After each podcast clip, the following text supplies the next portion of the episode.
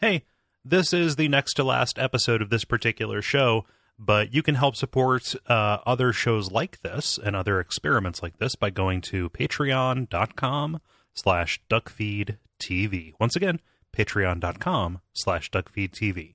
Thank you.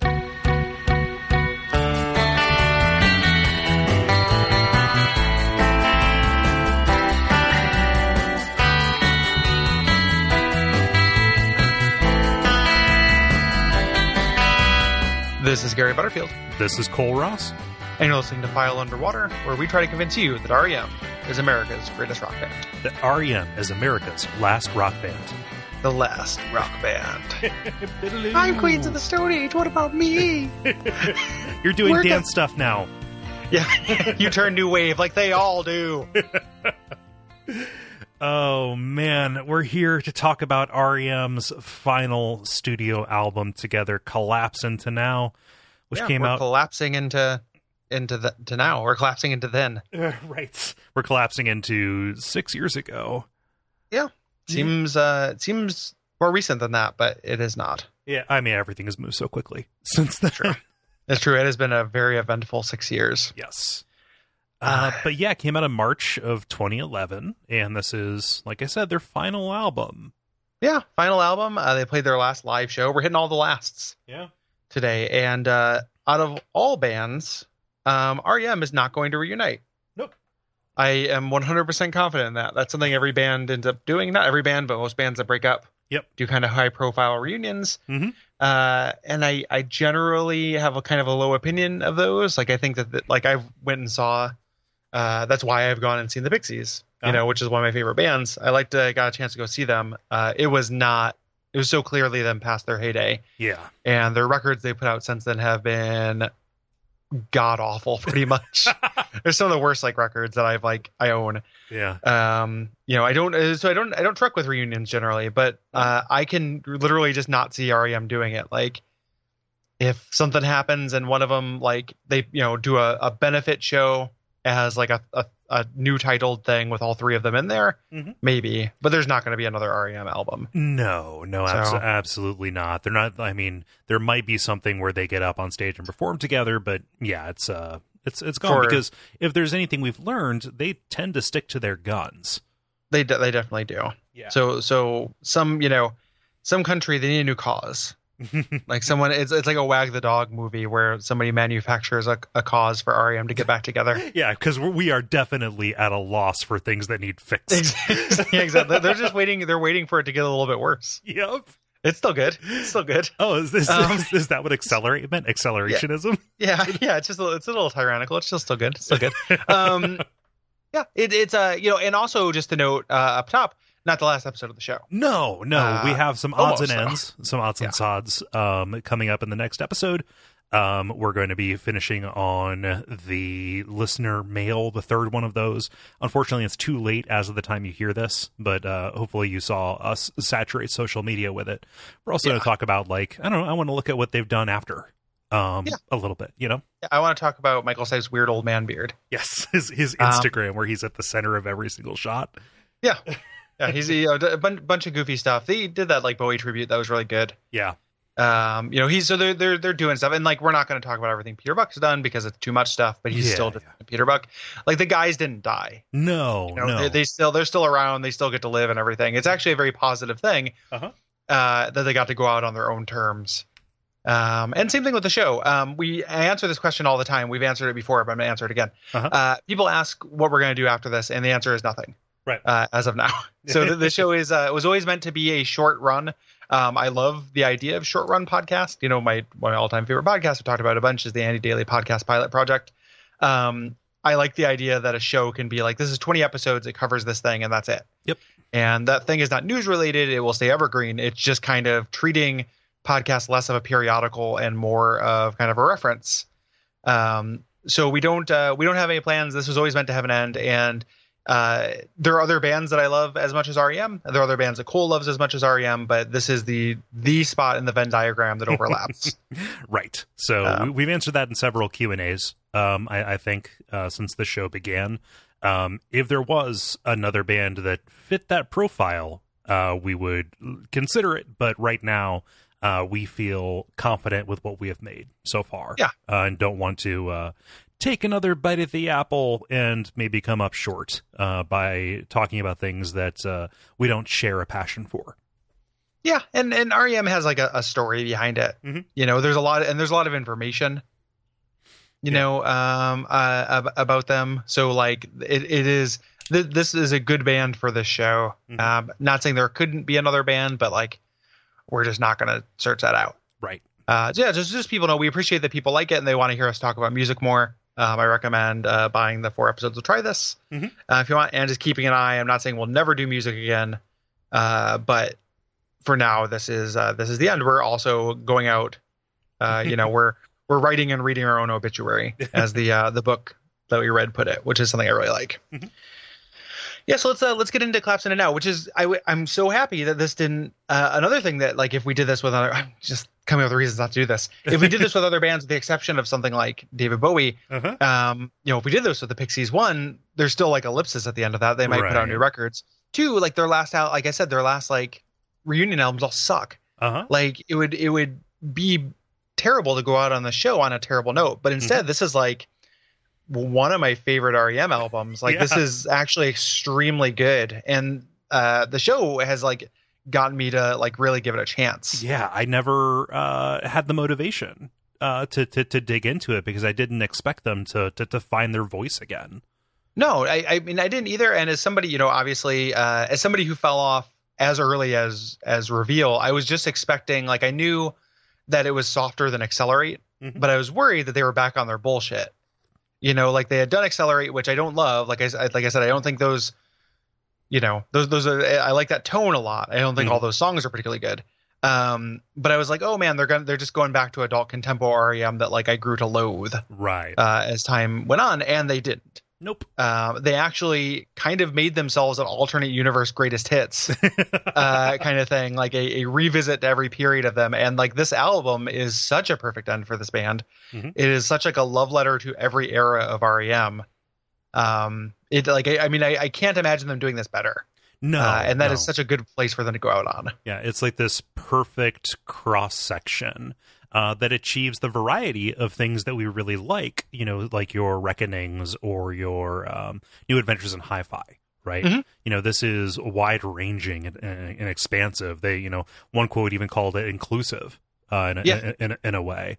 Um, and the fact that they, you know, I, I- I mentioned it as like, oh, they they, they they found their voice again. Well, they went back to the well, and you could see that as a as a negative thing. I don't because each and every one of these tones is something that they made a conscious decision to stop, so they didn't wear it out.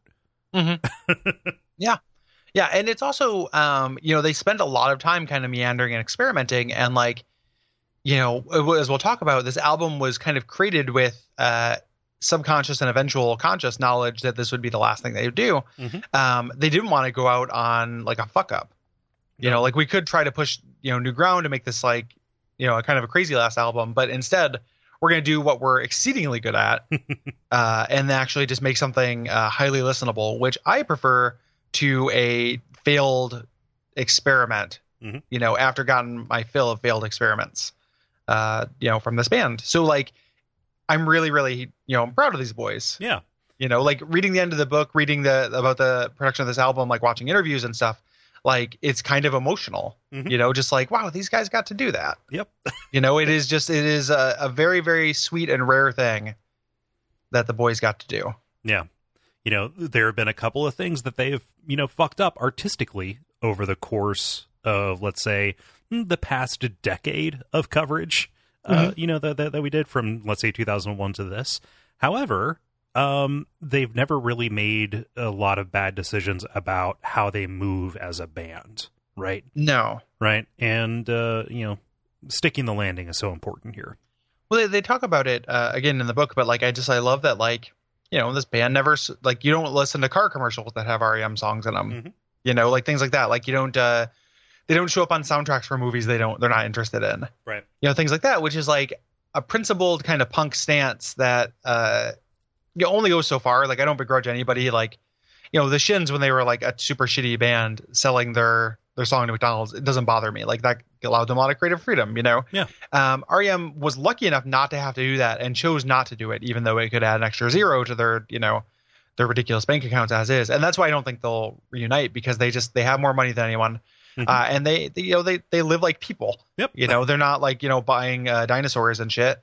They just uh, it's, it's you know, I I just I can just imagine them being principled throughout, you know, and literally just throughout time, not just throughout their career. Yeah. Um, really, really amazing. Very, very proud of them. Mhm. Um, so let's uh, let, let's get into the the album. Yes. Uh, so the specter of their breakup is kind of hanging over this. I say specter uh, for no great reason. It's not a bad thing, but like they decided not to tour um, as they were coming up with the demos when they were talking about it during Accelerate. Um, they'd also been kind of toying with the idea of breaking up, especially because they had a uh, contract renewal coming up. This would be the last album under the contract that Warner extended to them, I think like way back in 1995. It was their five album deals Yes. is what they've done. So if, if this is the uh, the you know the tenth album of that, Right. Uh, so ever how many? So uh, and that that had their entire period that was a little bit like shifty. So they had to know at some point like Mhm. if we renew, the record industry has changed and our cloud has changed to where like we're not going to come out on the same kind of thing. No. No. you know, we're not going to get the same kind of dollars we got uh, when we first signed to Warner Brothers, um, when we first renewed. Uh, it's just not going to be as big a deal. So I'm not saying that's purely motivated decision, but I'm sure it was on their mind. Well, there's other stuff that comes with that too, like label attention and label backing to like get Yeah. you know to like to get exposure to it. Um, that is also important. You know, not Yeah. just the not just the advance. No, yeah, exactly. So they, they weren't going to get the same kind of care um, because of the situation they were in. Uh, as you mentioned, it's very intentional that they wanted to go out on an upswing, uh, make this kind of wide ranging album. Um, but because they didn't tour, like their final performance feels like an unscheduled thing. Yeah. Um, it's on a tiny, tiny, tiny level, but uh, my most serious band, the same thing happened. Oh, Like yeah. we didn't have an intentional. Like, I mean, we didn't go out on our own terms or anything. Like none of this, the good stuff of it happened. Just the bad part. Um, we didn't have a like, hey, this is our last show. Let's throw a big party. Mhm. We just did a show, and then the band fell apart. Yeah. And so there's like a show out there that like I will forever just be like, oh, that was our last show we played together, and like, Mhm. it wasn't super great. You know, it was fine, but it wasn't like the kind of uh, underline that I would want. right. Um, so the same thing kind of happened here, where the band had their final performance, and it feels, you know, it's more momentous than obviously than than me and my buddies in the garage, but it's not, uh, you know, it doesn't feel like the last REM concert, No. you know, um, like like something like LCD Sound System did, Mhm. you know, where like they like threw themselves a party pretty much. Yeah. Put, they put a Um, bow on it. Yeah. So this is uh, their final public performance was uh, March 11th, 2009, uh, at a tribute concert in New York at Carnegie Hall. Um, and they had uh, finishing uh, they finished the the set with Ebo the letter with Patti Smith. Yeah. Had Patti come up.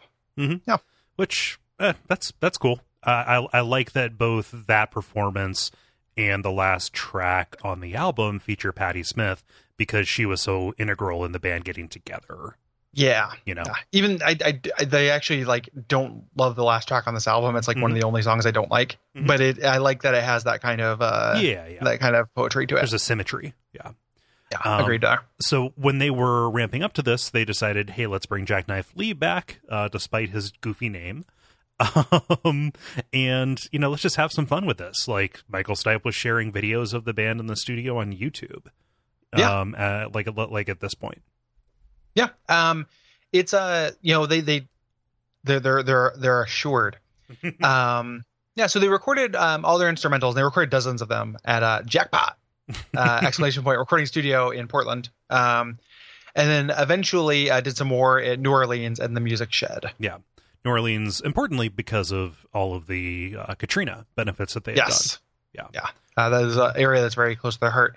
And they ended, you know, speaking of kind of ending with that Hey Smith thing, um, kind of the rest of the sessions, uh, and it feels like, you know, from documentary footage and interviews, like the most important stuff happened at this Hansatan studio in Berlin. Mhm. Um, they were very intentional about going to Berlin. Uh, this is the studio where, like, David Bowie did his Berlin uh, trilogy. This is where Octung Baby was recorded. Yeah. Um, this is, like, you know, a place of momentous music Yes. uh, has happened. Yeah. Uh, fucking beautiful building, too, if you look at that documentary. hmm Yeah. Super cool. Yeah. Um, and I, I think Berlin is the place where they hadn't been, and recording in unique places or places that energize them is important to them as a unit as well. Yeah. Yeah. Um, and, Yeah. you, and you can see some of the fingerprints of that. Uh, there are a few references to Berlin uh, throughout the album, not just in New Berlin. Yeah, the the, the most obvious one. Right. Um, but yeah, like there is a like a ten minute documentary with some interviews of the band members uh, before they announced that they were breaking up. Like this was to promote the the, the album itself. But you can see you can see some Yeah. of that in It- in their performances.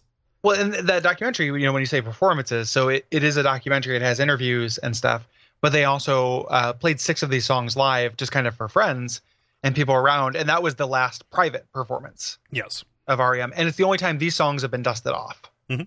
Be performed live, and they're all fucking bangers in that like live setting. Like it makes me very disappointed they didn't tour. Yeah. Uh, with this, because who knows if it would have been on my radar Oh yeah. um, you know, but I, I would have loved to see them tour behind this album because these songs all kind of pop off live.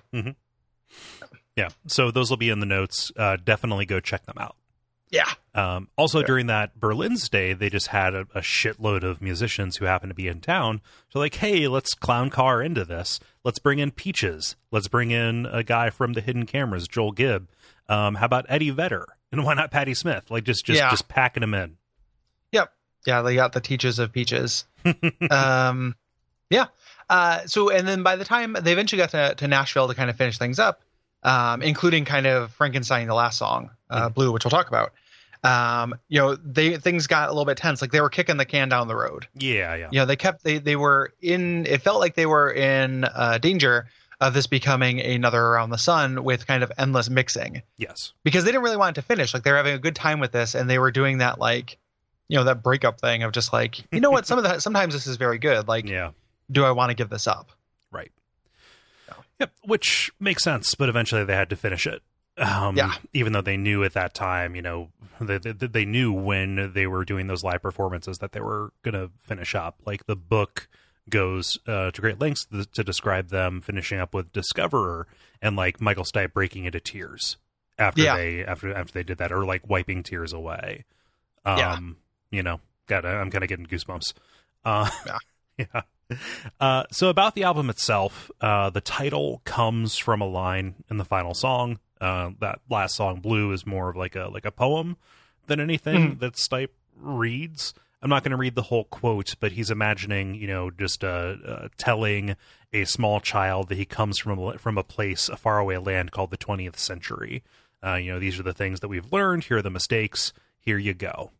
yeah, yeah. it's a great phrase like Yes. the idea of collapsing into now is a good uh a good you know evocative kind of kind of sentence Yes. there. Um, the cover uh, has all three of the guys on the band uh, on the cover, and Stipe was said like, "Oh, like I, you know, I'm waving goodbye on the cover." Yep.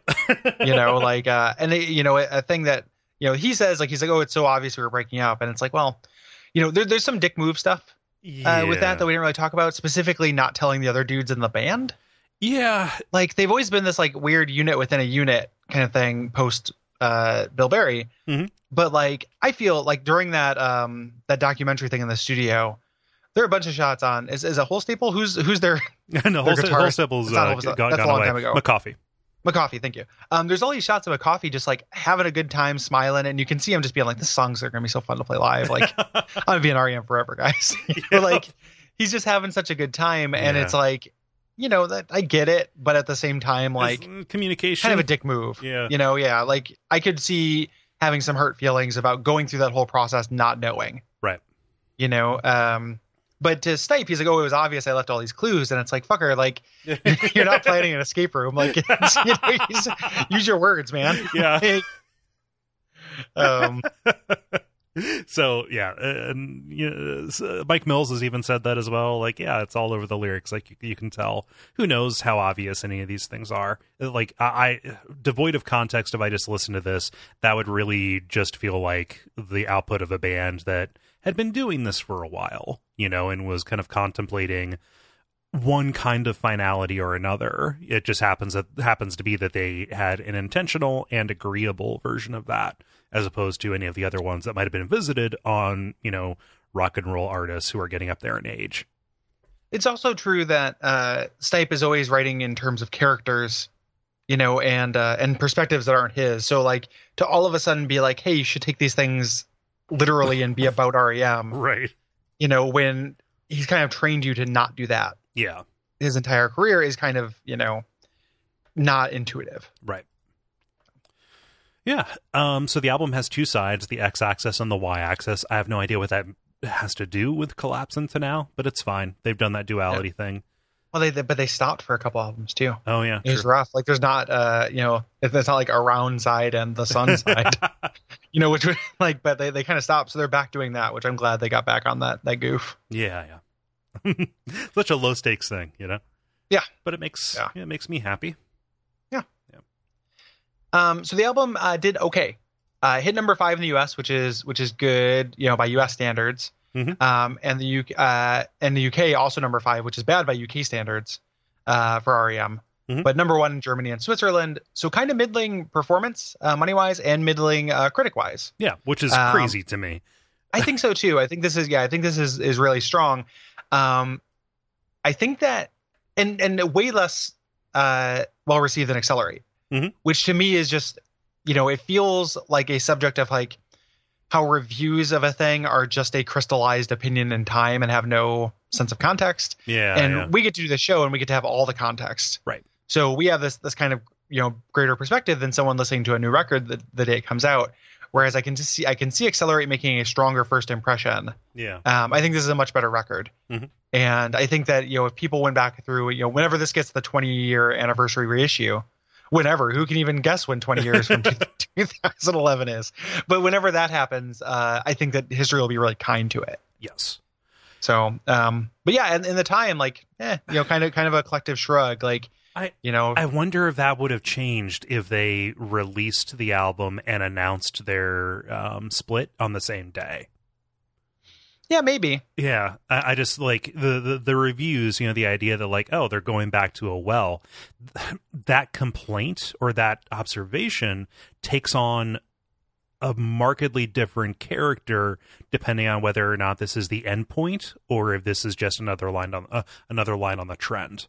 yeah, Uh, and th- they probably didn't want people to know that Right. going into it. You know, they probably would prefer it just be judged as a collection of songs. Mhm.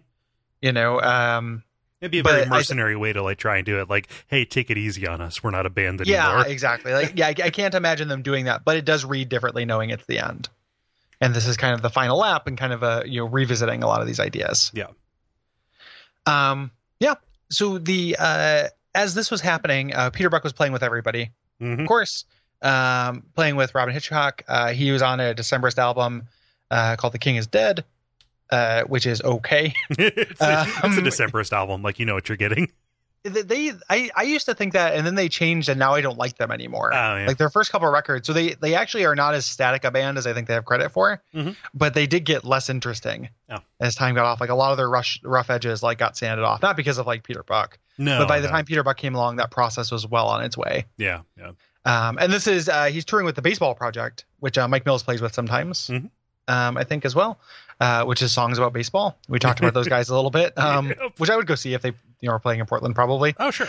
um but yeah so he's still doing all this stuff so all the the kind of recording and stuff like he's not even batting an eye No. you know no. like i am a touring guitarist like i will never stop being a touring guitarist uh, i will go play on every album and be in a band that tours for my entire life Yeah, like he left to tour with the baseball project. I think either the same day or the same week that the uh, that Collapse and Now came out.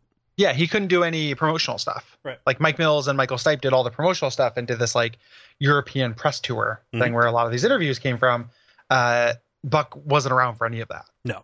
you know and people were like questioning it they're like oh there must be some bad blood and michael stipe and mike mills were just like no that's peter like he's just he's still him It's- you know again the same way that like you know when these things end people think that everything literally changes you know it's Mm-hmm. like no we didn't die we're the same people we're just stopping this thing that you know us for Yeah. peter buck's not going to change his fundamental selfness based on this Right, right. You know, it's like yes, REM is a big part of his life, but it's not his fucking identity.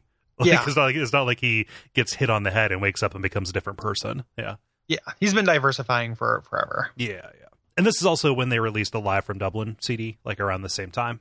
Um, yes we mentioned it last time in the Accelerate episode, but that is very good. Get that and listen to it. yeah, it's fun to listen to because it's all super old stuff, and then accelerate songs in kind of uh, an intimate, unfinished setting. Yep. Um, there's, I'm sure that also didn't do. I mean, I know that didn't do super well either, um, partly because they had been saturating the market with best ofs and live albums, Right.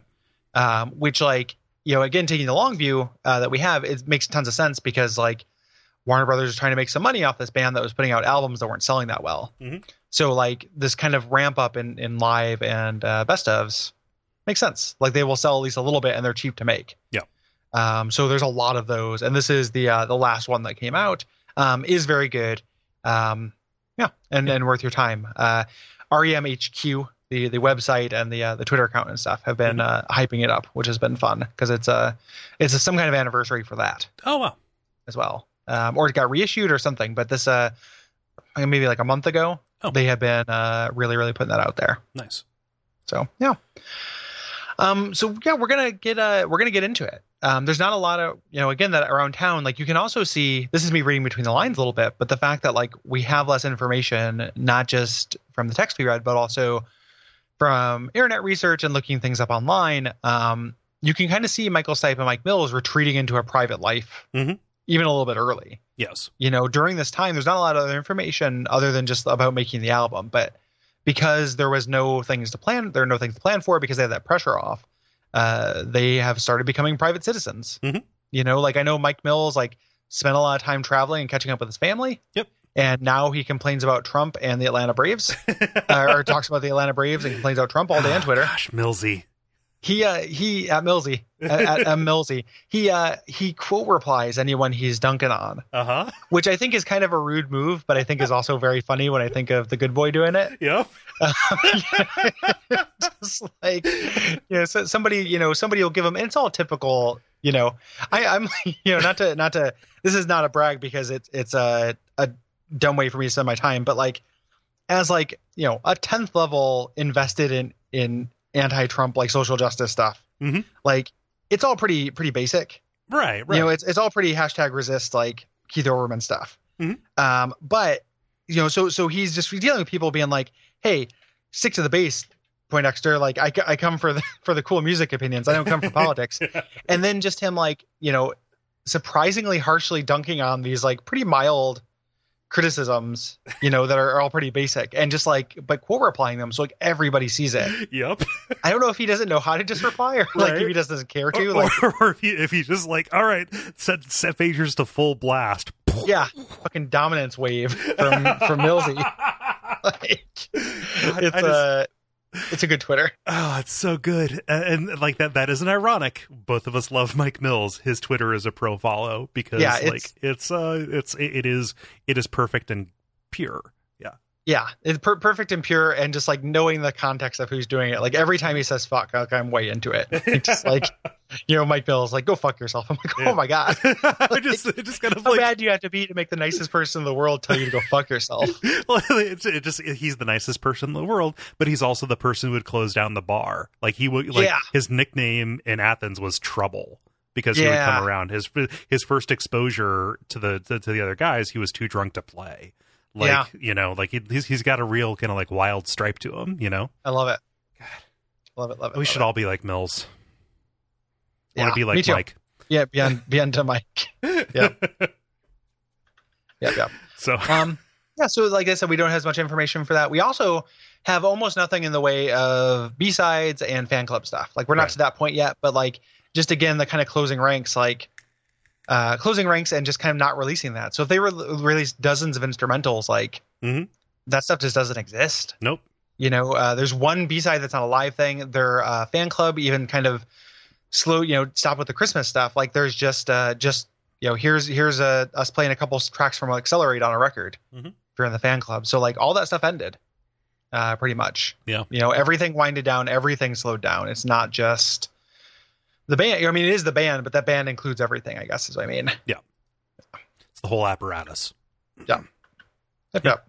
So let's get started with the X axis side, talking about Discoverer, the final opening track.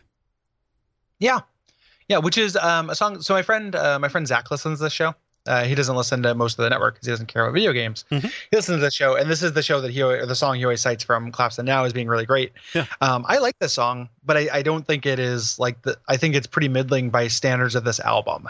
Yeah.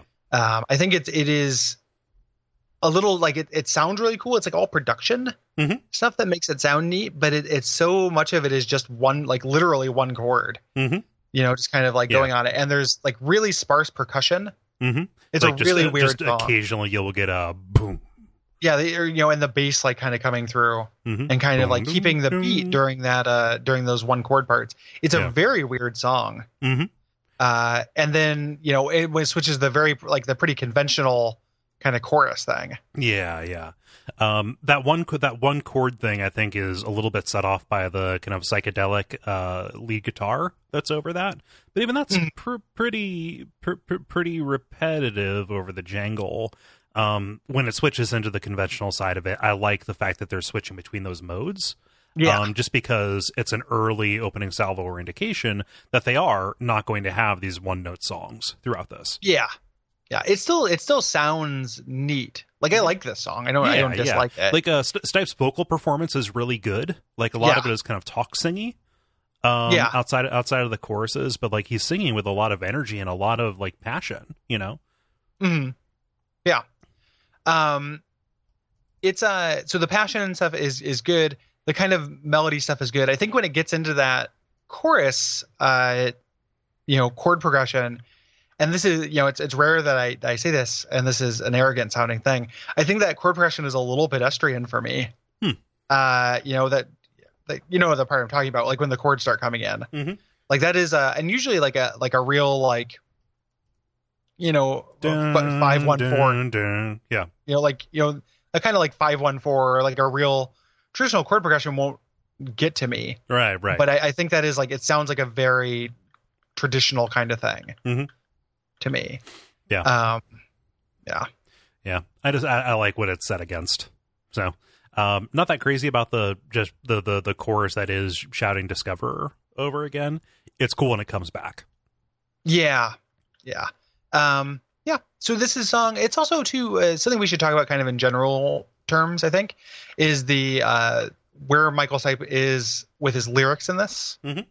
um because he's kind of moved from it feels like uh, even though there is like a prominent character song later Mhm. but he's kind of moved from pla- from characters to places Yes. uh, And in his life specifically- and his lyric you know his lyricism so this is specifically new york specifically New York. Um, and it's kind of worth remarking on, even if it's not remarkable, that he has moved away from these topics about the South.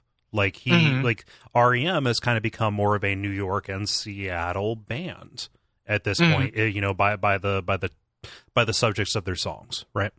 Yeah, yeah, and it, it's it's like I, I can dig a song about a place. Yeah. Um. Yeah, I think that there's probably uh, placeness does not have as big an impact on me as a lot of people I know. Right. Uh, just kind of in general. Um. So it just en- ends up being a little bit like less interesting to me. Mhm. I don't think that the the lyrics of this are bad. Um, and I like the idea of a discoverer, uh, but it is there's not a whole lot to this. Like it, it feels slight to me lyric wise. Yeah, yeah, Uh, you know, just like he's walking around New York, he likes that you can find new stuff in New York. Mhm. You know, but there's not very many words in this. Like it's a lot of just like that shout. Yeah. You know, that kind of does it. So I like this song. I think it is, you know, obviously better than anything around the sun. Probably as good as anything on Accelerate to me. Mhm. But it's not just the album sets a lot of real high highs after this. I think. yeah, So uh, decent yeah. is is, is what I, I I- I term this opening. Like it, it definitely feels like a salvo. Like it feels like a big rocker. So like yeah, yeah. I get why you'd open with it. Yeah, But- uh, and in the grand pantheon of album openers, uh, there are definitely stronger ones, but I think that Yeah. this this serves this serves its purpose, right? Um, Yeah. and that is one half of the album album opening song's job. The other the other half, obviously, being like a, a good and well rounded song, you know. But um, at least it makes its statement. Yes. Yeah. Good good song. Not Yeah. great song to me. Um, the video. Uh, so there's also looked at with you know videos Mhm. uh, for this album. They made a video So for many every song. videos. Yeah, Yeah, there's actually more than I sent you initially. There's one for every song. I just didn't have them all at the same time. Hmm. Uh, but because Uh, they are a, and some of them there are multiple versions of them. Yeah. So we're not going to talk about like in detail every video, like because a lot of them are pretty boring. Like it's one of these things where Michael Stipe decided to give all of his friends, you know, hey, I know some like obscure Athens college filmmaker. Mhm. Uh, what if I told him the idea, and the idea is like, what if someone was walking around near a river, and then uh, you know, then they just show footage of that. Um, or like a lot of them are computer based, Mhm. uh, and this is very intentional. He um, he talks about the the making of the album in an interview, and it has this bit I really like where he says like, you know, Michael Stipe is a really smart person, Mhm. um, I think, and he talks about how albums uh, have changed and the way that people listen to music has changed, uh, and he's pretty much talking about the like the end of the album and the end of the active listening experience. Yeah. and he talks about doing these YouTubes for all of these and kind of making the songs. Um, a little bit piecemeal, so it's like something you can listen to on your commute or watch on your phone on the bus or something like that. And I think that comes across uh, musically, and that's something that speaks to me. Like I like that kind of variety. Uh, and two, uh, it means there are kind of boring videos for most of these songs. Right. Right. Um, so Some of the videos are less boring than others, but um, you Yeah, know, not but- super great. yeah. n- n- So the, the, the- there's lots of them. There is a high noise to signal uh, ratio to it. Yeah. But it does show again them making a good decision as a as a group that even with their final act they're going to try to um you know update and be contemporary and make an approach that is actually you know accommodating and accommod- uh, accommodating of and respectful to the listener. yeah.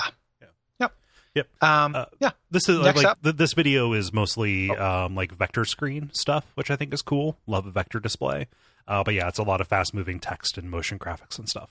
Yeah. Yeah. Kind of computer. computer stuff. They experimented with that um, a bit uh, on Accelerate Yeah, as well. This kind of very digital uh, kind of video stuff, as opposed to kind of like concept or film, kind of more filmic Mhm. uh, kind of things. Um, second track, uh, all the best.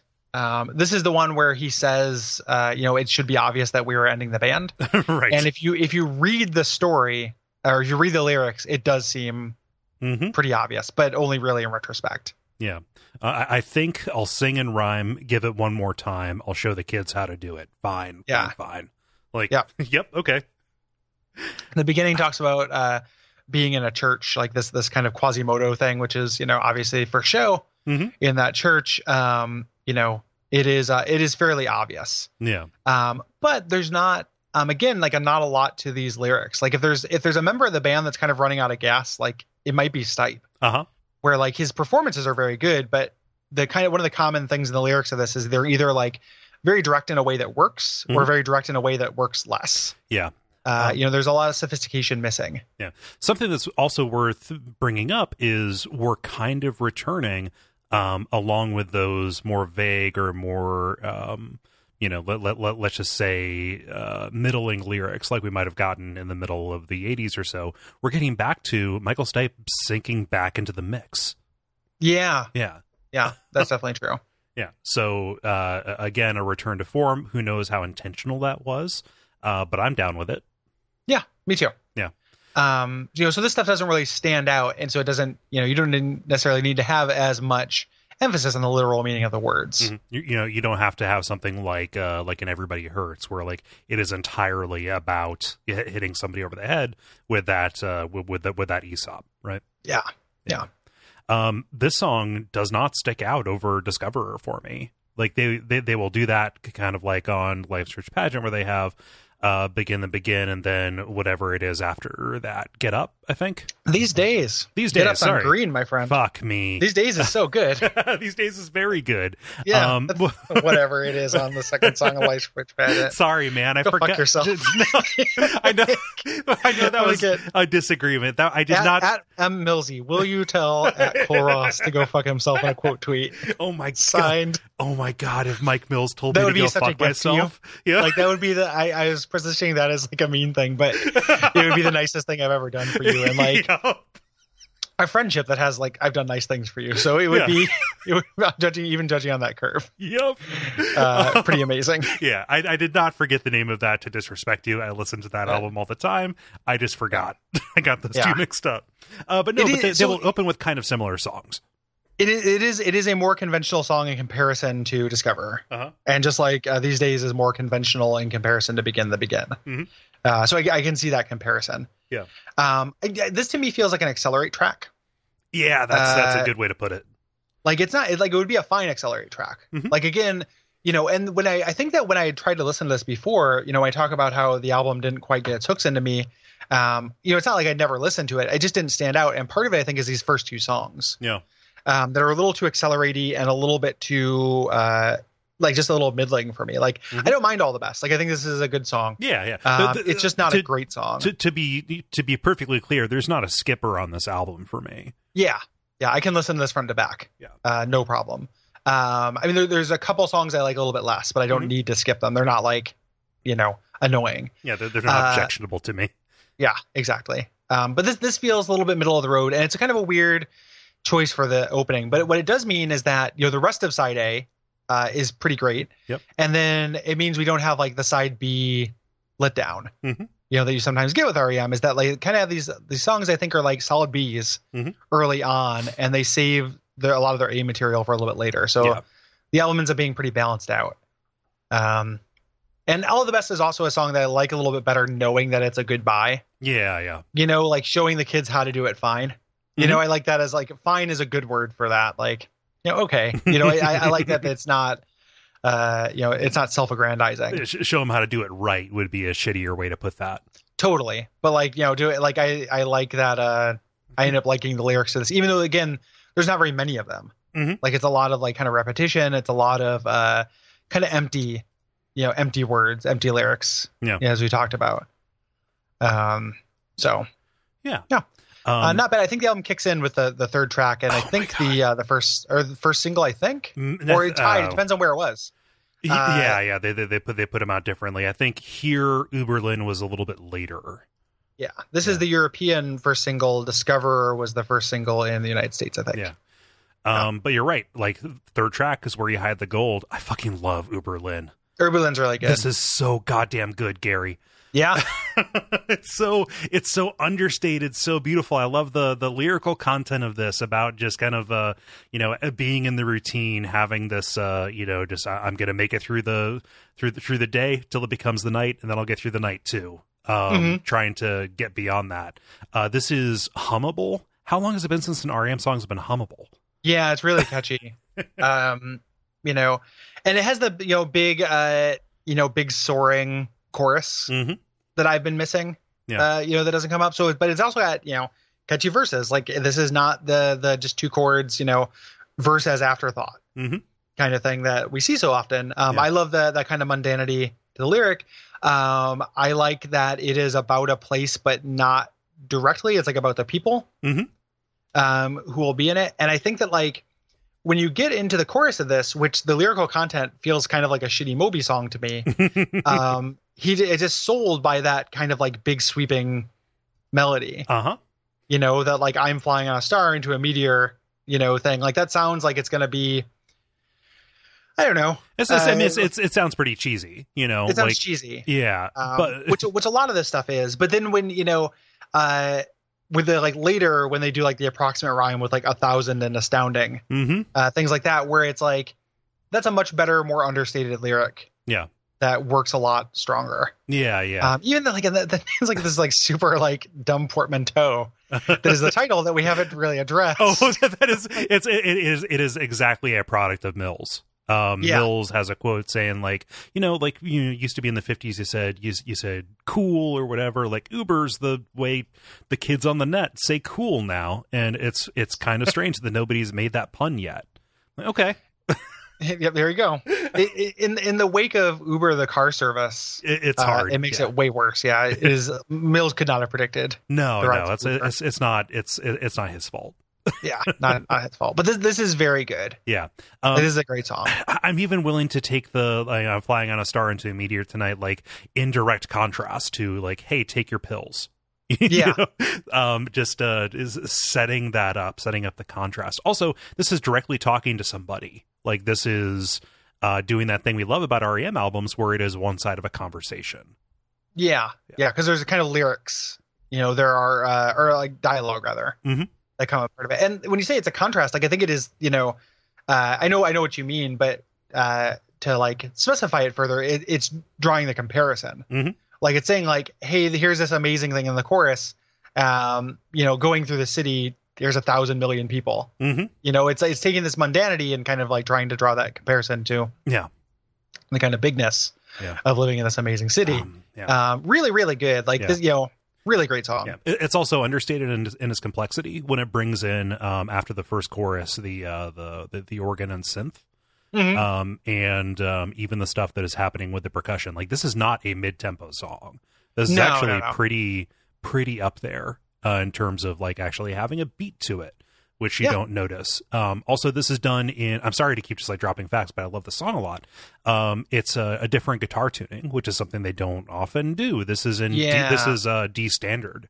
So like Yeah. that kind of moody tone that you get um, in the in, in the guitar line is set off by the fact that like he, he's playing these regular chords, but in a different uh, in a different lower um, kind of uh, k- kind like of sound. arrangement yeah different kind of fingering and, and stuff yeah the um yeah it, it definitely has an interesting sound to it Mhm. that it wouldn't ordinarily have um it does have one thing and and this is you know songwriter nerd uh complaint this album does have a problem with like kind of bland nonsensical middle eights Mhm.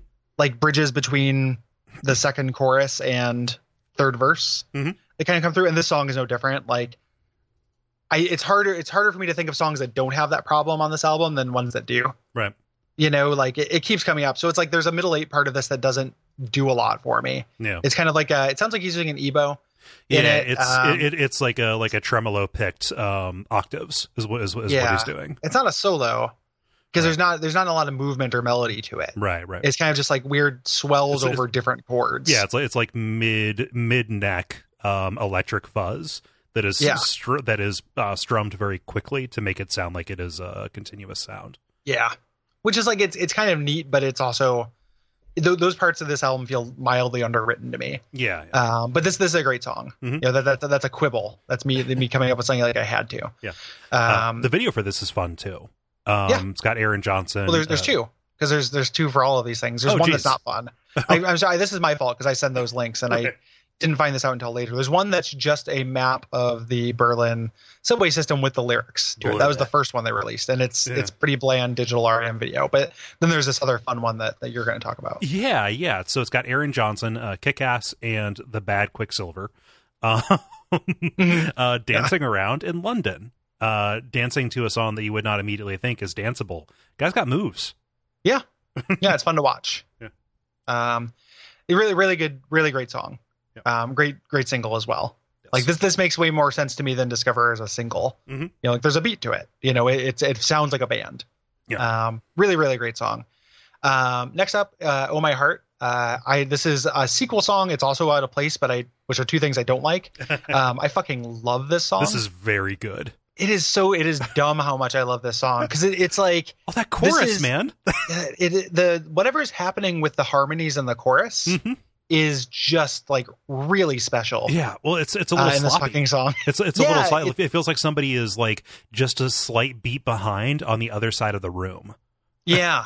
and and watching them play it live, like you can kind of see what they think it is Mhm. versus how it kind of articulates when everything's uh, flattened, Mhm. you know, to one one sound. Like you get to see kind of Mike Mills like finish the the harmony after Michael Stipe. Yeah. Um, so that's all intentional, and this is the sound it makes is just like super super good, Mhm. uh, super cool. So th- this is a sequel to Houston. Right. Um, Uh, it, it should be noted we recorded the previous episode about Accelerate before the uh, Houston hurricane, Hurricane Ah, Harvey. yes. yeah. Um, So if you're if you're wondering why we didn't uh, draw those very obvious comparisons Right. uh, and and talk about that, that is why. right. Um, just, to, Um, just just to put a pin on it, but yes, this is the same character um, coming back uh, to New Orleans after having spent their time in Houston, uh, specifically coming home to a city half erased Mm-hmm. to New Yeah. Orleans. You know, kind of seeing it, seeing the things that have changed, seeing the things that that haven't. Um, the specifics of this song, uh, I don't really care about in a weird way because it's it's like it's just these weird little like, you know, universal statements Mhm. that I feel like just apply to a lot of things that like get me, um, and then just delivery. Yeah, yeah. you know so like the fact that it's about new orleans doesn't do very much for me um but like saying like you know this place is the beat of my heart is a good lyric to me Mhm. especially Uh, the way and it's delivered with uh, the bass drum on it. This place is the beat of my yeah, heart. th- like the the arrangement of the the words and everything is just very very special. Mhm. Um, I go, the instrumentation's real weird. Mm-hmm. Um, it's got like really, really prominent accordion. Um, there's kind of mandolin in it. Um, you know, and it does a little bit of that like uh, the verses seem like they're gonna fall into the the bland REM verse hmm thing, but the bass moves really Mhm. good. There's like a bass kind of kick up, Boom. you know, like boom. walk up that that Mm-hmm. Yeah. happens during it that like keeps it moving. Yeah. Um, super, super good. Yeah. Um, Very good. I just love Yeah. that. I, I- I love that notion of oh, this place is the beat of my heart because like being proud of where you're from, meh. Being proud of the city where you choose to live, um, you know, like again, it's the family you choose, not the family you- you're born with, kind of stuff. yeah. Um, like all of that feels very good. This feels incredibly um earnest. Like this, Yeah. is, this is heartfelt, and I don't use that as a as a as a pun or whatever. Yeah, no, it, it is. It is a lot of it is in the delivery Mhm. that kind of carries some of the that you know that feeling because like, you know, songs about where you're from or where you choose to be or songs about city are kind of a cliche. Like Mhm. this just feels like he feels it. Yeah. you know, really, really strong. Um, yeah, just really, really sweet, like sweet, good song. um, really fun to sing along with because Yep. during the uh, chorus you can kind of jump between a lot of different melodies Yep. uh, that are going on. Like, chorus is very impressive to me Yeah, on this al- It's on so, this song. so simple, but Yeah. it's so good. yeah, Ugh. really, really good. Um, moving on to it happened today. I don't think the video for that is really worth talking about. It's just footage of a city. Um, Yeah. Uh, but it Refer hap- oh my heart, you mean? yeah, for, yeah, for for my heart. Moving on to it happened today. Um, this is another kind of acoustic jam. It's got that boomy drum to it. I want to know how they recorded that to make that uh to make it come across like that because it, it does not feel of a piece with the rest of the album. Yeah, it's a weird. Well, it's it's that jackknife thing. Like they just Yeah. set it. It doesn't. You know, they set up every time they record a song. So, Yeah. you know, it would. uh They they wanted to go for that. I think it's more like you know, oh, the drums sound the same in most songs. That's Mhm. the weird. You know, the weird part for their method. Yeah. Um, yeah. This is um, and this underwent a lot of work. Um, there's references to a much heavier, kind of more rocking version of this Yes, that exists. it's hard to Um, imagine a rocking very- song that has yeah. "Hooray" in it. It's uh, it's it's very. I mean, unless it was like the Michael Stipe sneer. Mhm. You know, the sonic sneer of him him saying "hooray" would have. Yeah, would have done it. But like other other than that, it wouldn't be the same song at all. Mhm. Um, Yeah. this is like a, a weird song that I think uh, is p- kind of it, it's catchy. You know, again we It- got our, it's- our catchy verses again. it's catchy and it's and it's pretty. Yeah, uh, and it has this ending. So like the I always forget how much I like the song in the beginning of it Mhm. because the I think the chorus is a little limp. Yeah. you know, uh, is is not particularly good. But it ends with this huge uh, section of Oz that re- thinks me makes me think of like mid late period of new pornographers, like Yeah, yeah, um, that's the a Bleeding good Heart one. show. Mhm. You know, it, it it sounds like that, like this huge, you know, and they hid Eddie Vedder in there, Uh huh. and it doesn't suck. Like they, they laundered better. yeah, yeah, that's better laundering uh, system. Where like he just sounds like another part of the chorus. It doesn't Uh-huh. sound like Eddie Vedder doing Eddie Vedder shit. right. you know so like it you know it's, it's this big thing with like, i think this is where the uh, yeah the other the camera obscura guy or whatever yeah. yeah. uh was in it um and they don't sound like you know they, they're character actors in this Mhm. they you know they're not rising to prominence so that that, that bridge that op part is just like really beautiful and good Yeah, it kind of like makes my heart catch in my throat a little bit when I Yeah. hear it, especially like if I'm listening to it in the car and it's real loud. Um, Yeah. it'll it'll kind of pick you up and take you away with it. really reminds me of the the bleeding heart show Mhm. like it is uh this feels like a new pornographer song to me yeah um other than you know again that it happened today hooray hooray it Yeah, happened yeah. hip hop hooray or Yeah. hip hip hop hooray he doesn't switch into hip hop hooray like Oh, no. the KRS One just pushes Eddie Vedder out of the way. And it's like, let me show you something. oh jeez yeah I completely forgot i wish so the, the the it happened today hooray hooray like i wish there was more enthusiasm to that in the Mm, in, yeah. in, in the delivery because like the verses are very much like a um new test leper kind of kind of feel you know it's, Yeah. it's it's almost like a like a narration on it um, very Yeah. very clean sounding. He gets to that, he just kind of like limply, "Ugh, it happened today, hooray, hooray. Yeah, Millsy in the background, you know, kind of picking up the hooray, but um, Yeah. but yeah, there's not a lot of blood to it, which again stands in stark contrast to the Oz. Yeah, absolutely. And like the the lyrics, like it does have that that opening couplet. Uh, as again, you know, I'm always going to be here for meta things. Mhm. Like he's describing the song. Mhm. You know, the very you know, this is not a parable. This is a terrible thing. You know, Mhm. this is not a lesson. This is a real real thing. But then there's you know, feels like there are almost no words in this the song. So I don't really know Right. what he's talking about. I don't know what the lesson is. Yeah, I, I, what what is the terrible thing that happened? I wasn't gonna think it was a parable. I don't think it's anything. You know, it's like there's like nine lyrics to this song, so you know, a, kind of underwritten lyric wise, but but real uh, real fun ah wise. The video for this is one that is more well put together. It's not very art art fucky. Like there's a story to Mhm. it. Yeah, yeah. It's uh, so there's a kid uh, kind of walking, uh, waking up on a snowy day, um, goes outside and it, it's color, and eventually digs through a dumpster.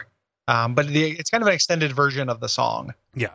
As well, which they talk about uh, in the recording as well, to like one point where they mix everything down and there's just, uh, I think there's just better Mhm. at some point. Yeah, yeah. It's it's when it when they're about to pick back up, like it goes silent for a while, um, and then Yeah. it's just Vetter before they swell in with more Oz as he lights a a fake. Uh, I think li- li- he lights a fake flower on fire and uses that as a torch in the woods. Yeah, something like that. yeah, It's fine. yeah, that's fine.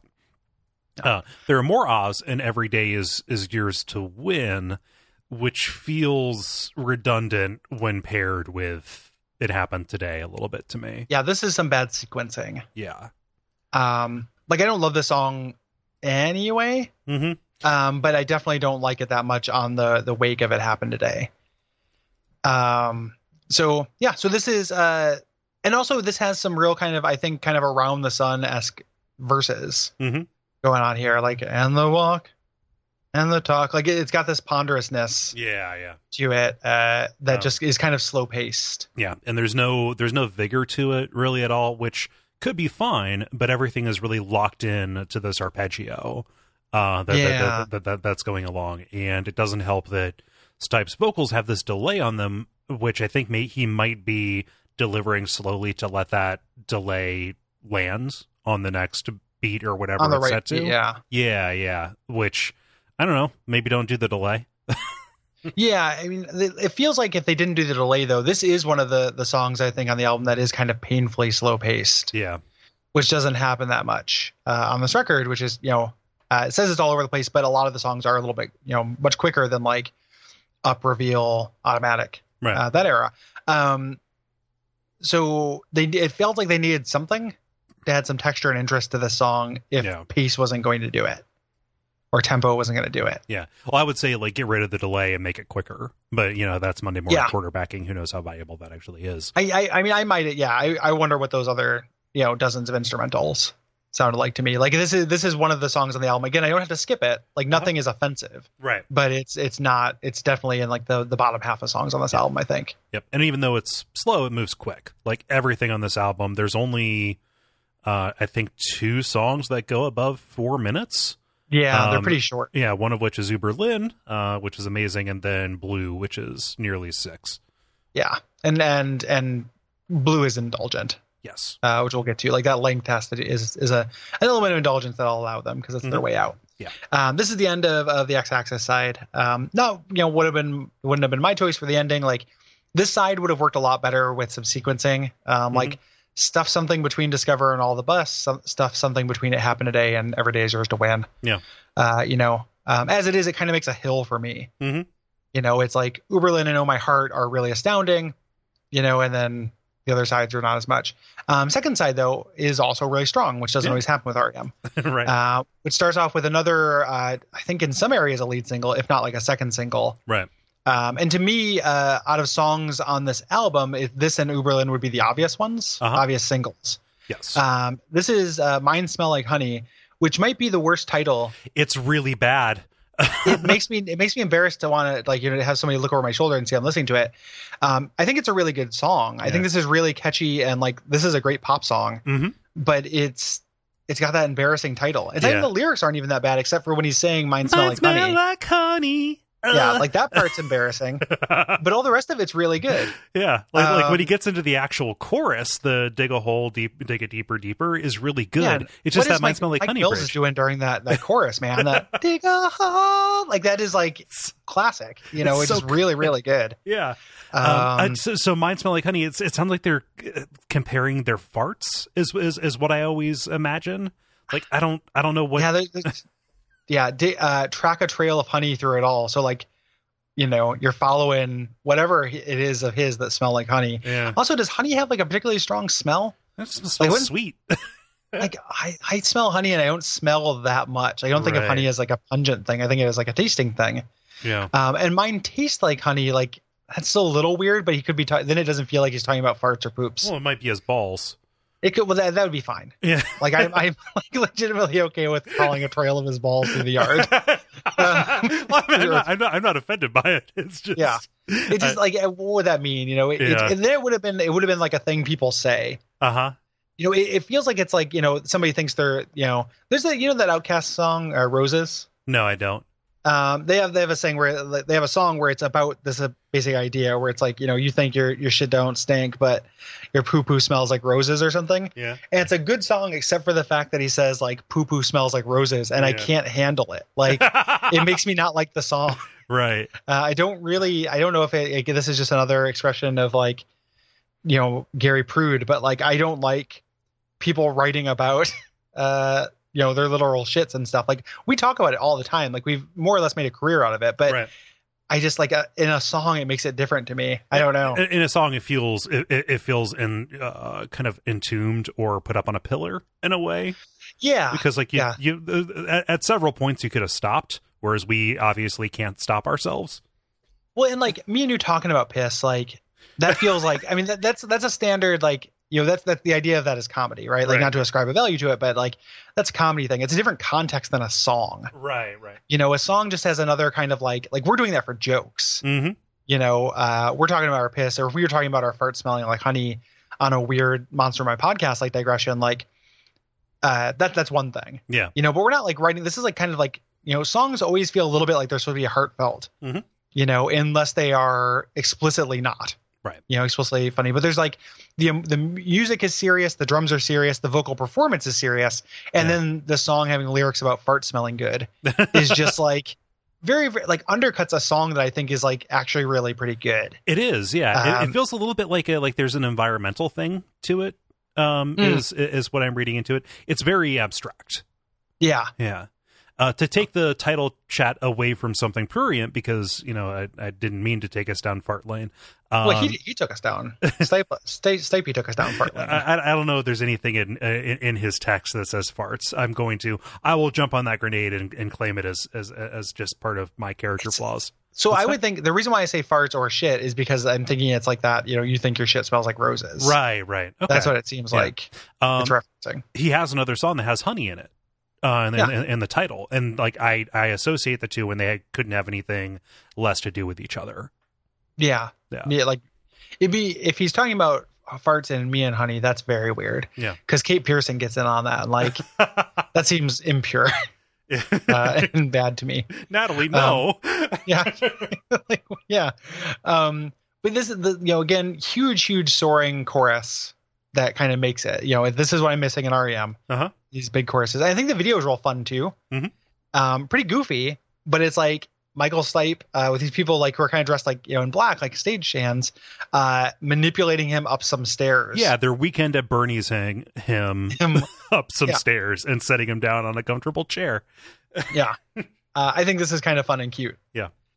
um yeah the um so pretty pretty good and i think like you know again an obvious choice for a single like Yeah. that big catching chorus like it's fun to Yeah, that listen feels to classic. it's it's you know they, they they they have maintained the fun i think of some of the stuff from accelerate but they've brought some art to it yeah Yeah.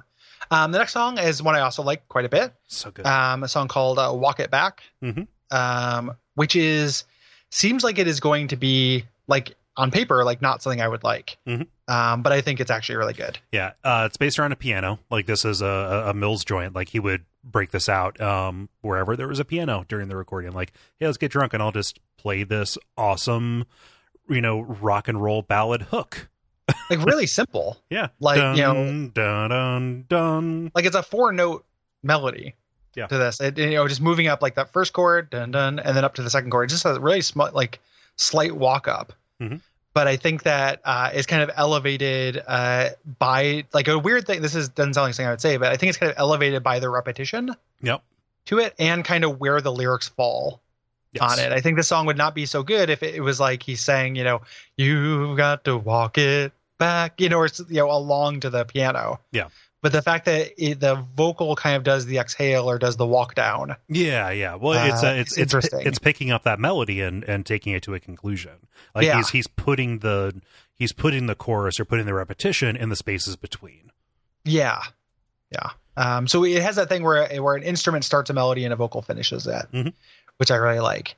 Um, it's very like very repetitive and very like kind of slow and a lot of things that you know I don't always value, but I think the song actually is really good in spite of it. um, I'm way into it.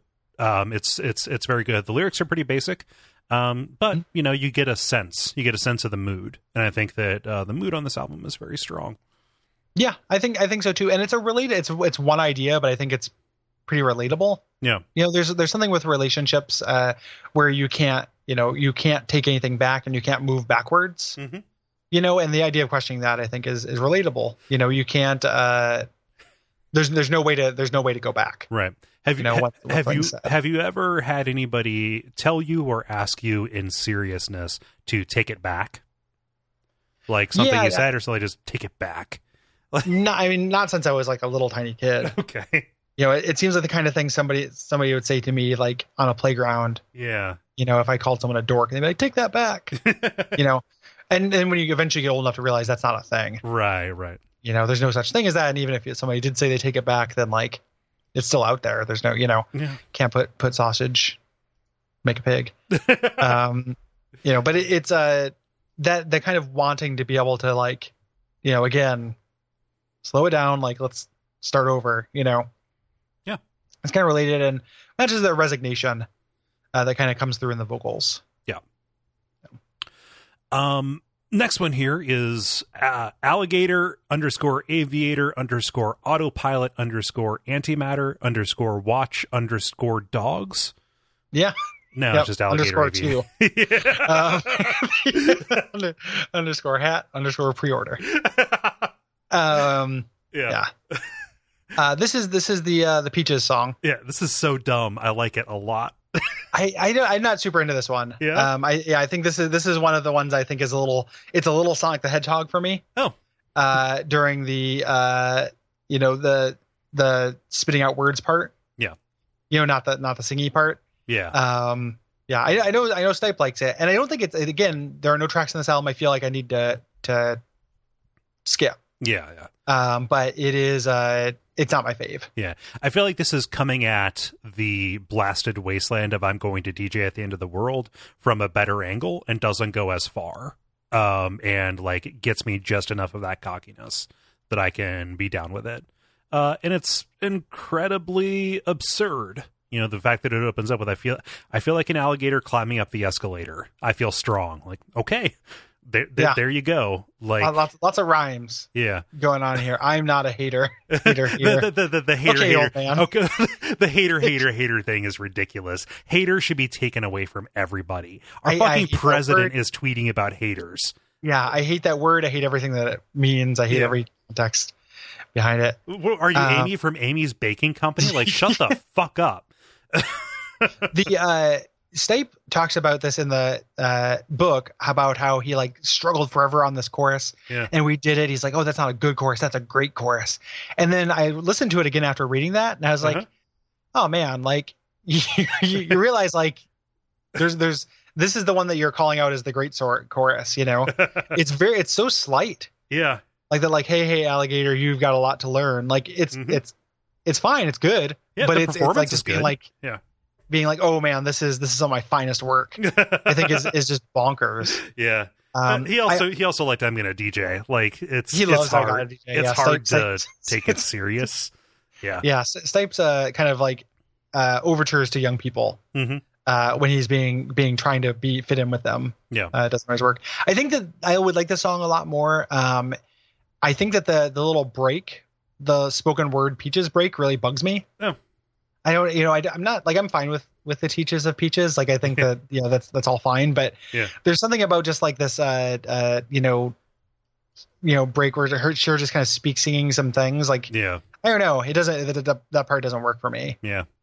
Uh, I, I think I'm a little bit more positive on the teaches of peaches uh, than, than you than you are uh, possibly. I feel You're like always this, doing the preaches with peaches, so yep. Uh, no, no. I just uh, I I- I'm I'm fine with it. It feels uh, again it adds to that variety. Like they're making something that would have been you know at place in a you know at home in a different album, right? Uh, Yeah, and and it- Peaches is a good match for Stipe sensibilities, I think too. yeah. So- No, there's a thing in the book where it talks about how her kind of shouting along in the chorus makes something that sounds uh, like approaches a harmony. Yeah. and I think that's probably a good way to put it. Yeah. You know, um, I think it's just kind of the barking over the riff parts, you know, that are less good, but the chorus is good. Um, there are parts of this that I like, Yeah, yeah, um, you know, but it, and it does. I think that you're right with variety. Like this does feel like this album's nod to something like I'm going to DJ, and it is much better yes, than I'm going to DJ. much more successful. I think Um, so too. Yeah, like the like it, it almost feels you know uh, uh, heaven forfend it feels a little bit monstery to me. Yeah, that I mean that's that's probably Yeah. that makes sense. If I mean monster with like they would do you know uh, like some kind of treatment on the vocals and it would just be him. But you know this could, like other than that like this could definitely be Yeah, a little bit of a monster song. Mm-hmm. Um, I think it is fine. Yeah. like it, it's a it's a middle, but not not bad by Yeah. any means for me.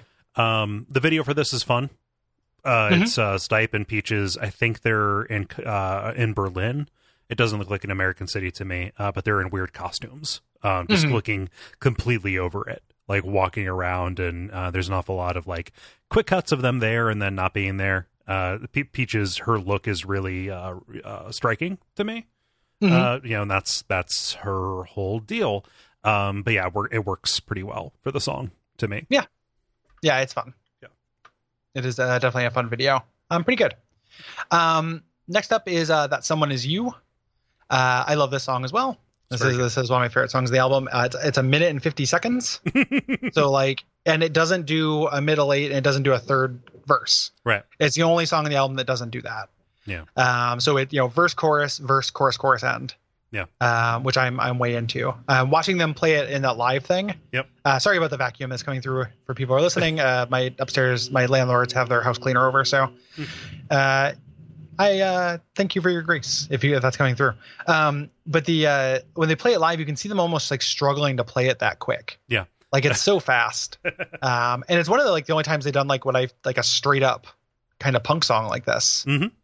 Um, Yeah, uh, it- really, it- really good. And it- yeah, it is a good kind of like pop pop pop punk song um about this kind of it sounds very innocent to me honestly yeah, Yeah. yeah. The um, because I mean, it is like the the words are very like a simple story, uh, but again about a very relatable feeling. Like yeah the you know the simplification of Stipe continues.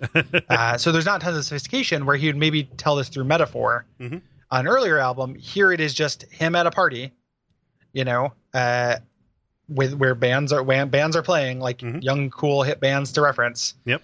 Uh, you know, again, just waiting for someone to make the first move.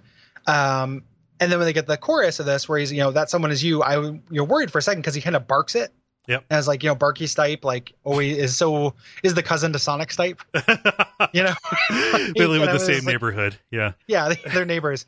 But when they get, you know, the, the lyric, and it's, it's one of my favorite lyrics in the band's career, is like, Oh, gosh pull me out of cartoon quicksand, pull me up and out of me uh-huh as a thing that someone can do to you or Yep. for you, uh-huh uh, is one of my all time favorite, like, expressions of an idea that this band has done. Yeah.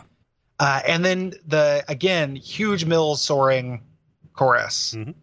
And that melody, like, those chords are pretty simple that that's over, but the melody is really good. yeah yeah i mean they, they, they take it and they elevate it yeah it just you know just really up there Yeah. you know uh the chorus of this is so so good and i love those words Mhm. um and you know yeah you took the words out of my mouth i just i, I love that idea you know somebody who yeah will t- will take you out of yourself. Like this feels like a you know a song about that wonderful breaking of introversion and comfort.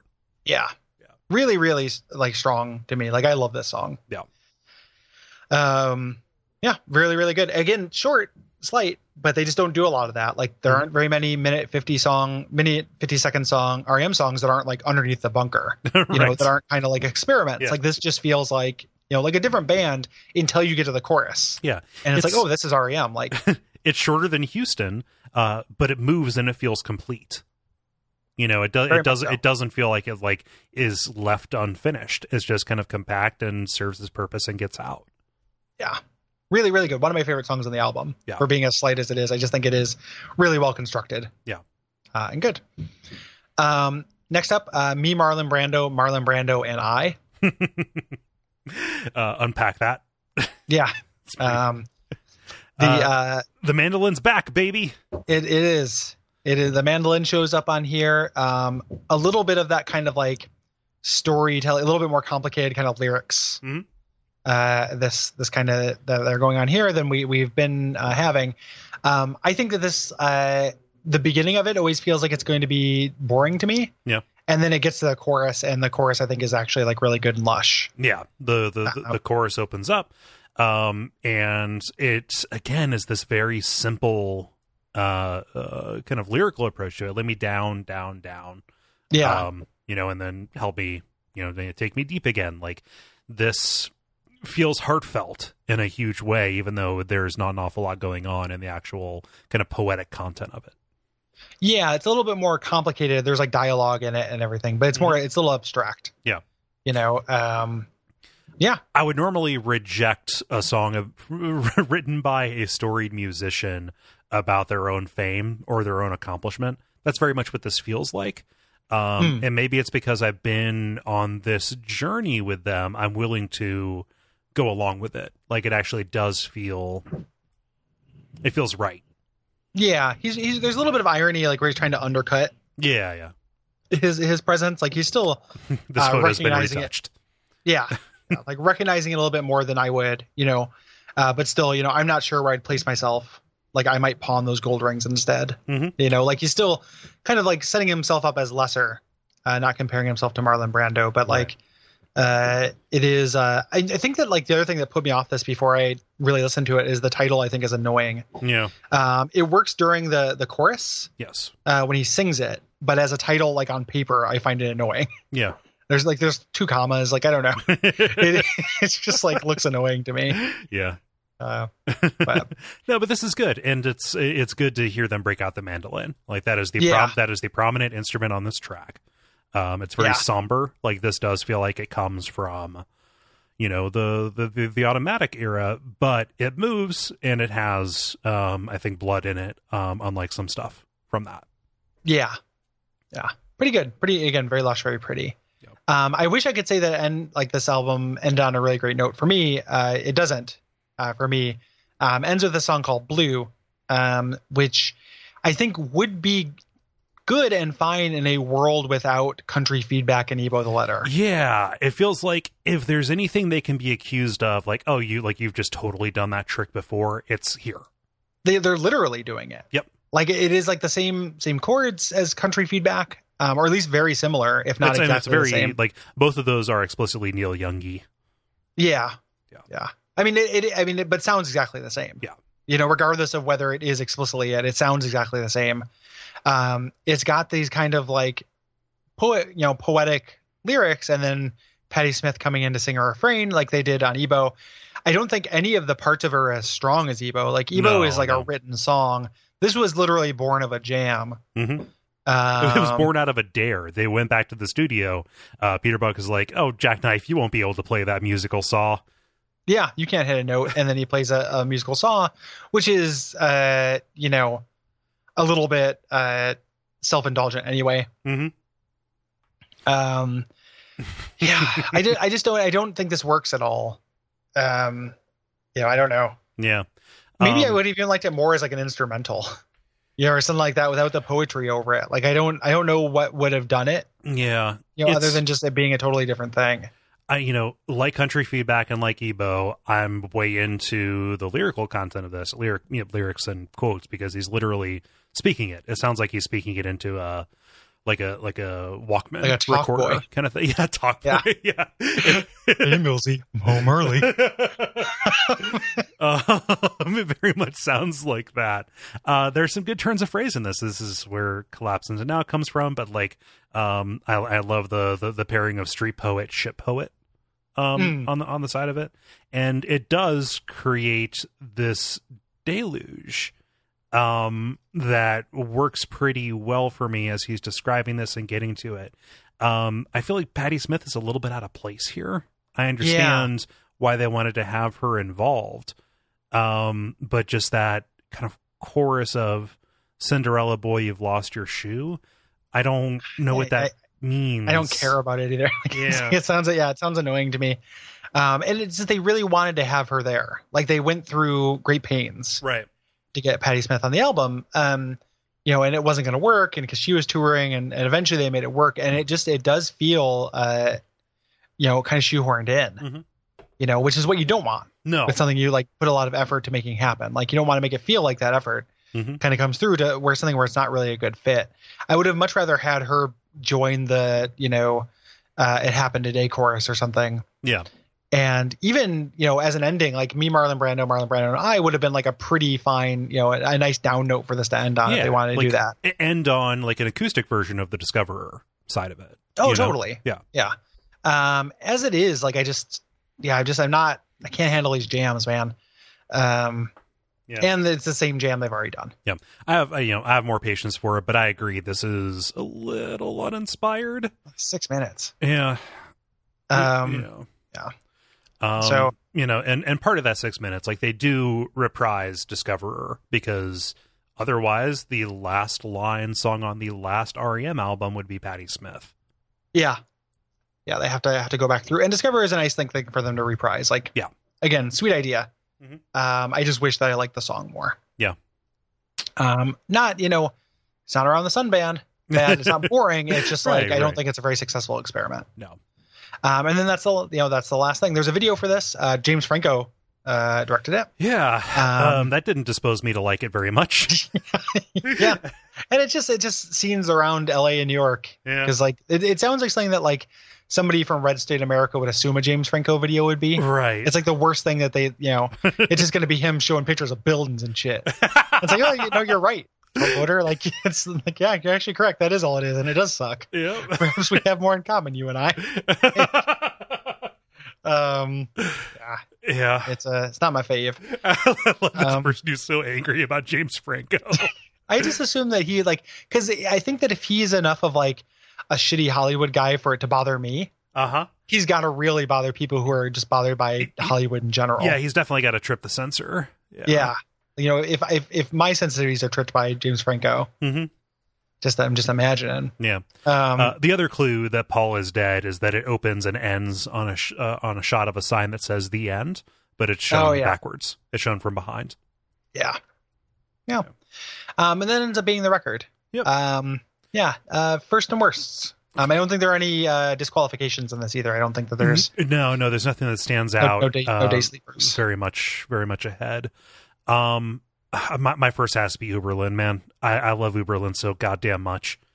Yeah, it's really good. That's Uh, a great song. yeah i made my case during the actual during the actual time of it the mood of it um how understated but complex it is and just the uh the lyrical content um speaks to me in a really personal way i've just i've listened to it just on a loop yeah, it's very it's very good. Yeah. Like it is. Uh, it might you know, it's up there. This album actually, you know, when I was calling Day Sleeper like the last like A plus REM songs, it's like there's a bunch of A's Yep. here that don't quite do the extra credit to get Yeah. A plus, but are still yeah there, there's lots of incredibly nine, good. lots of 97s oh, yeah, tons of 97s on this shit. Uh, Yeah. So I still maintain that. Like, I still don't think there's anything here that's quite like that kind of classic REM, but there's a lot of good songs on this record. yeah Um, I would probably say Oh My Heart, uh, Yeah. which is like, it's either that or it's uh, That Someone Is You. Mhm. Um, it depends on how much I'm going to care about the verses. also the day Um, probably yeah, exactly. What I'm in the mood for. Like, yeah Oh My Heart doesn't have bad verses. Like the verses are Mm-hmm. actually very good. They're just slightly less impressive to me than the super fun chorus. Mhm. Um, But that someone is you is a song that like I feel like is more unique to, to REM's catalog than anything else they've done. Like Yeah. weirdly enough, it sounds more conventional, but I can't think of another song they've done that is that direct. Right. Like not even something like Star 69 is quite that like, you know, Right. that that that brief and and to the point and stuff. Mhm. Um, worst is is Worse is hard. Worse is very hard. It's not. hard. I mean, blue in a in a walk okay. for me. Um, I I do like when I say don't skip anything, I don't have to skip blue, but it's already the end of the album. It's very easy for me to get up and walk and do something else. Yeah. Um, I yeah, I don't think that song is very good. Yeah. Um, Um, So- I think that for me, the worst would be every day is yours to win. yeah, that's Um, not that's not particularly good either. Yeah, because in an album where I prize in an album from a band where I prize variety in both, that you know, if it's a choice be- between it happened today and every day is yours to win, they both accomplish very similar things. Every day is yours to win just does it worse. So I will keep blue. I don't think I don't think blue should be the as long or or the actual album ender uh, Mhm. but every day is yours to win feels superfluous in a way that like I would I would strike it from this record. Yeah, I don't. I don't think that blue is. sup- I think that every day. I think I would agree that's more redundant. Yeah. I think it, it's it's less of a- like I guess there's like a record perspective where I would agree with that, and then there's the song perspective. Yeah. You know, and like in a vacuum, I think every day is yours to win is a better song, Mhm. um, but has a worse place on the album. Yeah. So Um, Oh. I'll, I'll stick with mine though. Every day is yours to win. Yeah. Nah. yeah, no, no, I'm I'm saying I can see it from that from a different angle. I can I can agree with you. Yeah. Depending on whether I'm thinking of an album structure, Yep. you know, um, or just a, whether it's a good song or not. Yeah. Um, but, But- yeah, it's uh the the thing that you can tell like in around the sun where there's a seven way tie for like worst. You know, like it's so Right. hard to find the worst. Here, uh, the worst was very easy for me. Finding the best was like pretty hard Yeah. because you know, oh my heart and uh, uh, that someone is you but I could also be convinced that Uberlin, uh, you know, would be would be the one pretty easily. Mhm. Um, you could make a case for Walk It Back as being really good too. Yep. Uh, very up there. Like I think that's a great song. We didn't talk about the video for that uh, just because we we missed it, but I think the video for that's actually really charming. it's Um, so gross. the well, it, it just it just like some footage, it's just compiled footage. But Yeah. the woman tap dancing in the parking garage with the big Uh-huh. smile on her face, I think is very like charming. Uh-huh. And, uh, it, and it- then it it- fits the it, it fits the music very well. Yeah. And then it switches to a horse pissing at some point in like an extended cut. Yeah, well, it, it's not just the horse pissing. Like first you think, huh, that horse has a pretty big dick, as horses do. Oh, it's pissing, huh? How about that? Oh, And you're then- gonna keep going with Oh, this, you're, huh? yo, you're gonna keep following. Oh, it's frothing on the ground and kind of trailing toward the camera. I hope you Yeah. move before it reaches your feet. Oh, Oh, wait, you you don't. didn't. yeah, it's it's it's a real it's a lot of suspense. You know, it's like Alfred Hitchcock said, it wasn't just knowing that the horse piss was there. You know, or it's not hiding. You don't want to just look down and see horse piss. right. It's you show the audience the horse piss under the table. And then then it's up to the audience to say when's that going to go off. You know. Um yeah. Uh, the, the the floor on this album is very high for me. yeah I, gue- I guess yeah that's the point like it is you know it's uh well th- to me i mean i guess it's the opposite because like i said it is obvious to me which song is the worst song Mhm. the ceiling is incredibly high Yeah. like there are a lot of songs i think that like you know could be the best song on the album Mhm. that's like it, you know someone was like you know what the best song on this album is mine smells like honey like that chorus is incredible i'd be like you know yep Yep. like yeah you're right like that that is uh, that chorus is undeniable that is like a really really great rem chorus i can't get over it you know like a- and you can make an argument for a lot of the songs Yes, again. so I, I think that's just a really good album. Mhm. Um, Such a good note to go out on. yeah, yeah, they did it. The boys did it. Um, like I said, there's no uh, no fan club stuff. Almost nothing in the way of B sides, just a couple live versions, um, except for a kind of embarrassing, I think, uh, instrumental called Nola. Yeah. Uh, guess what that was written? And the um, it's like it doesn't sound like REM, but it's just another. It's not surf, so it's got that going for them. But right. this is what they're doing for for B sides It now. I sounds like guess. production music that would be playing in the back of like a uh, um, a movie that is set in the South and wants to say something about the South, but didn't want to commit on really being like scathing about it. Yeah. yeah, that ma- I mean that makes sense. Yeah, it's just it's just a, like a, like an electric guitar country boogie that kind of the the wheels fall off about partway through. Yeah. Uh, Yeah.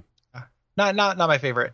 uh, thing. And then you know that's going to be it for. There are actually some other songs. Um, when we talk about odds and sods during the next episode, they put out a greatest hits that had three extra songs on it. Yeah, yeah. Um, so we will we will talk about that Mhm. then. Yeah. Um.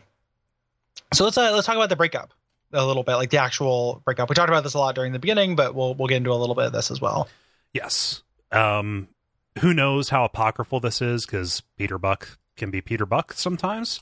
Uh, Um, but he recounted a story saying, like, hey, uh, Michael Stipe said, hey, I need to be away from this for a long time. Um, you know, during during the recording, just because it took stuff out of him, like you know, it was a big deal. And Buck responded, "Well, f- a long time. How about forever?" you yeah.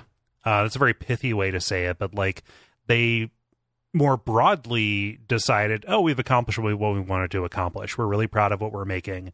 Um, you know, we've been going for a while. Let's just let's just call it. Let's call it a day. Yeah, um, as we mentioned, that's that's uh, very admirable in the, the terms they went out on. Mhm. You know, but they they you know they made a decision. They'd all been kind of thinking about it. Yeah. like nobody in the core three were blindsided. It's just Scott McCoffey. um, so they announced the breakup um, six months uh, later after the the album came out, uh, September 21st, Wednesday, 2011. They did it on their website with a general statement that just said, "Hey, uh, we have decided to call it a, a day. We're walking away with this great sense of gratitude. We love that we've done. Thank you to everybody who's been touched by our music." Then every member of the band uh, did their own little personalized statements. Mhm. Um, you know, and talked about how they're still friends, they still operate as a unit and stuff. Um, there's a great the um, the book really underlines the Stipe one, but I really like the Peter Buck one where he talks about, you know, you're still gonna find me like I'm still gonna be at record stores pawing through things and being in the audience with you watching the next group of young kids try to change the world. Yep. You know, and I thought I was like, that's very sweet. Mhm. Uh, that is a very sweet sentiment. and and Stipe's response was just to repeat a quote that he heard. I, I forget who, he- who he attributed it to, but just uh, the, the the the key skill in attending a party is knowing when to leave. Yeah. Yeah. Um, which is, you know, which is true. Mhm. Um, you know, and that's, uh, they, they could have, you know, th- it's kind of weird cause REM had their, like their bad period already. They did it Mhm. in career. Yep. You know, um, as opposed to like the shambling corpse thing. Like Mhm. it reminds me a lot of Bowie. Yeah. Um, and arc, uh, even down to like, if you, if you expand, you know, if you doubled the amount of time, like it even, they roughly correspond like the 80s for Bowie Mhm. roughly corresponds to the around the sun period Yeah. for REM. Um, you know, but 80s they to got out. oddies. Yep. Yeah. Yeah. Yep. They got Um, out, and uh, like importantly for me, because I am invested in these characters, and I know they're actual people, but we've been covering it as a story.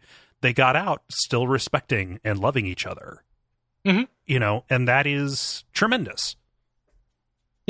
Yeah, it doesn't uh, it doesn't happen that often. No. You know, there's not tons of stories about bands that don't where somebody doesn't die or they don't shamble on as a corpse or they don't uh, somebody gets shitty or something like Where that. they like sue.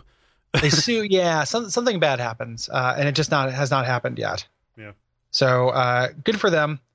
Um, I am proud of the boys.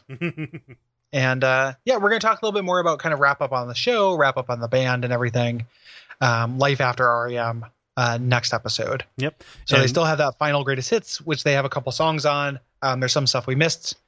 Um, yeah, um, and we've got a, a fun thing that we're going to talk about as well. And it's Yeah. all fun, but something something that uh, you know I've been looking forward to. uh, and we're not, um, as we mentioned, it's too late to send in your your questions and prompts if you have already. Thank you very much. Mhm. Um, thanks for listening and everything, and we'll see you guys next episode um, for the end of the uh, file underwater. Which uh, I, you know, I'm, I'm really happy that we we got the chance to do this. Me too. you know um, it got me even the bad album i'm very happy that i got a chance to listen to around the sun Mhm. uh, in, its, in its entirety even though it's shitty Yeah. you know it's like i feel good having having done that so uh, we i think we also succeeded in our goals of like having that kind of long view perspective Mhm. on these guys Yeah. so Yeah. So the show is going away, but we still have all the other shows on the network, and those are supported by our Patreon. Uh, that is how we get our funding from you, a little bit at a time.